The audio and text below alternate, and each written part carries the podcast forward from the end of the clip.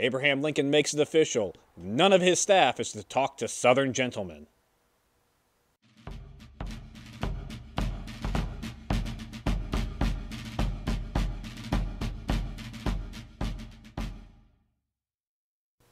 Hello and welcome to Civil War in Hindsight. I'm Lieutenant Tommy. With me, as always, is Prospector Johnny.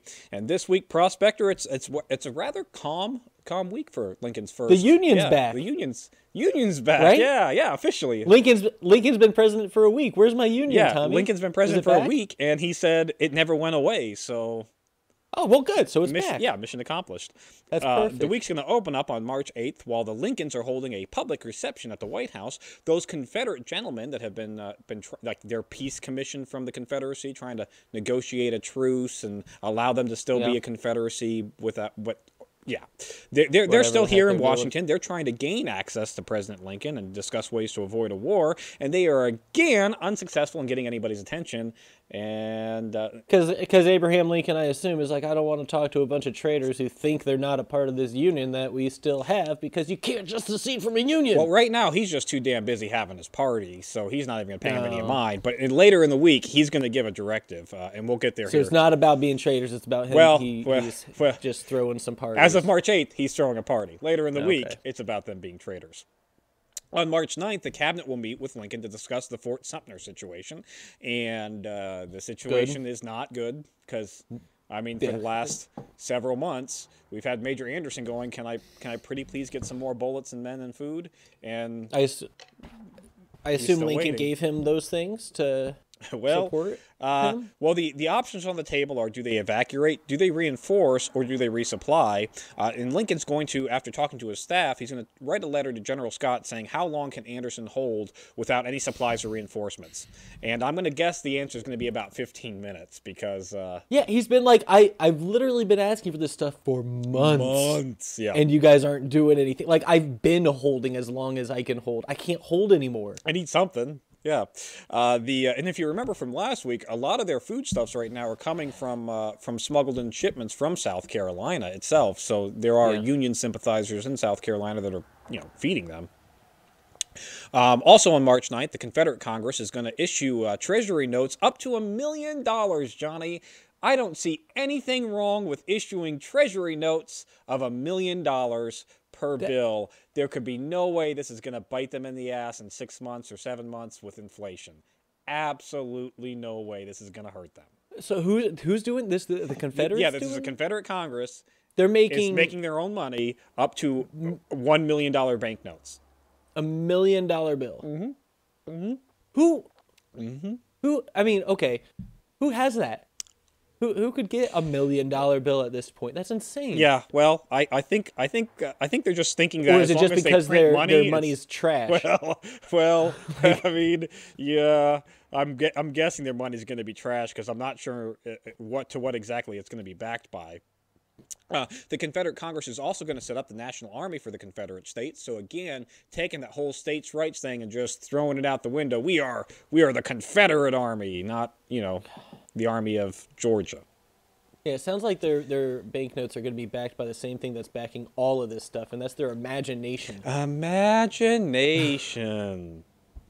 On a more positive news, St. Louis Convention in Missouri, uh, like we talked about last week, said that we're not really interested in seceding. They're going to make it official and say that there is absolutely nothing that can compel them to secede from the Union. So, Excellent. a slaveholding state flat out saying, "Nope, I don't care. Yeah. We're we're here. We're staying." Good for them. Uh, on March 11th, the Confederate Congress would adopt their constitution, which would be ratified by all seven seceded states.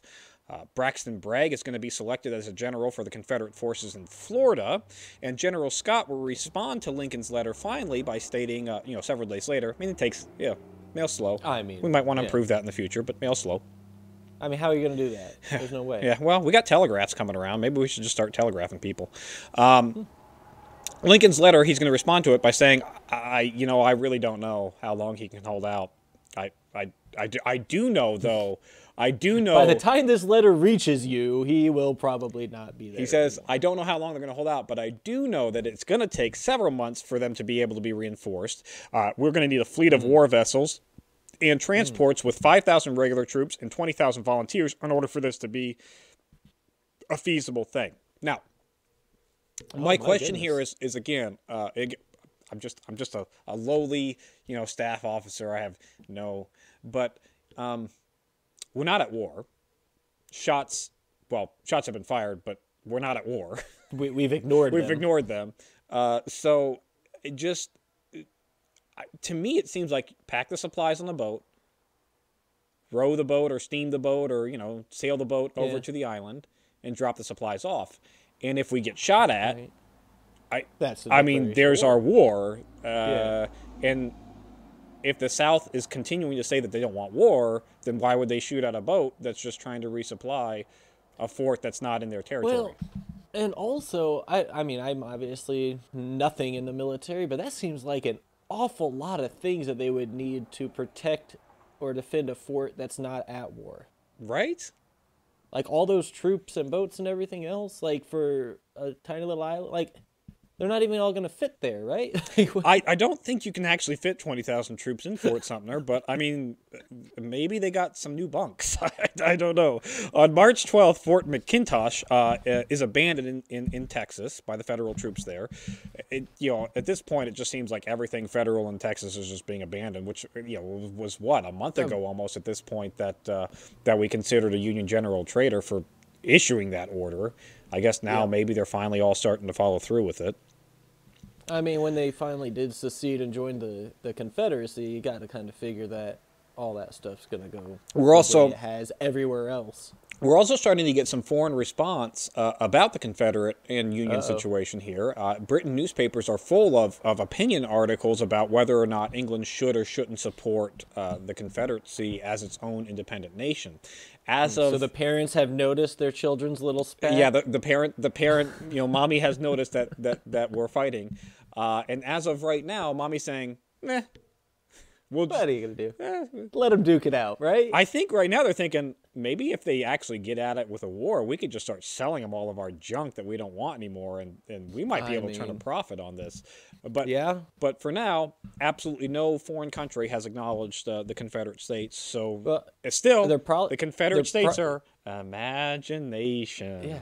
Uh, England's probably also looking at it like, hey, maybe we can uh, have them move back in with us. And, uh, Maybe we Let's see what maybe we got to have him move back in so we can you know keep him under control. Uh, and uh, on March 13th, Lincoln would uh, tell Secretary of State Seward to specifically not see the Confederate gentlemen.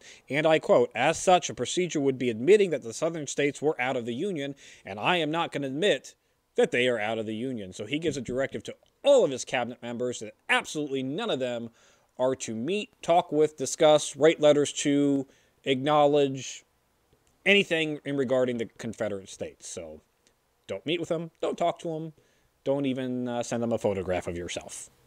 because they're a None of bunch that. of dirty traitors. They are a bunch of dirty traitors who are faking faking this breakup. This essentially right now what Lincoln's doing is he's in a breakup and he's just refusing to acknowledge the breakup.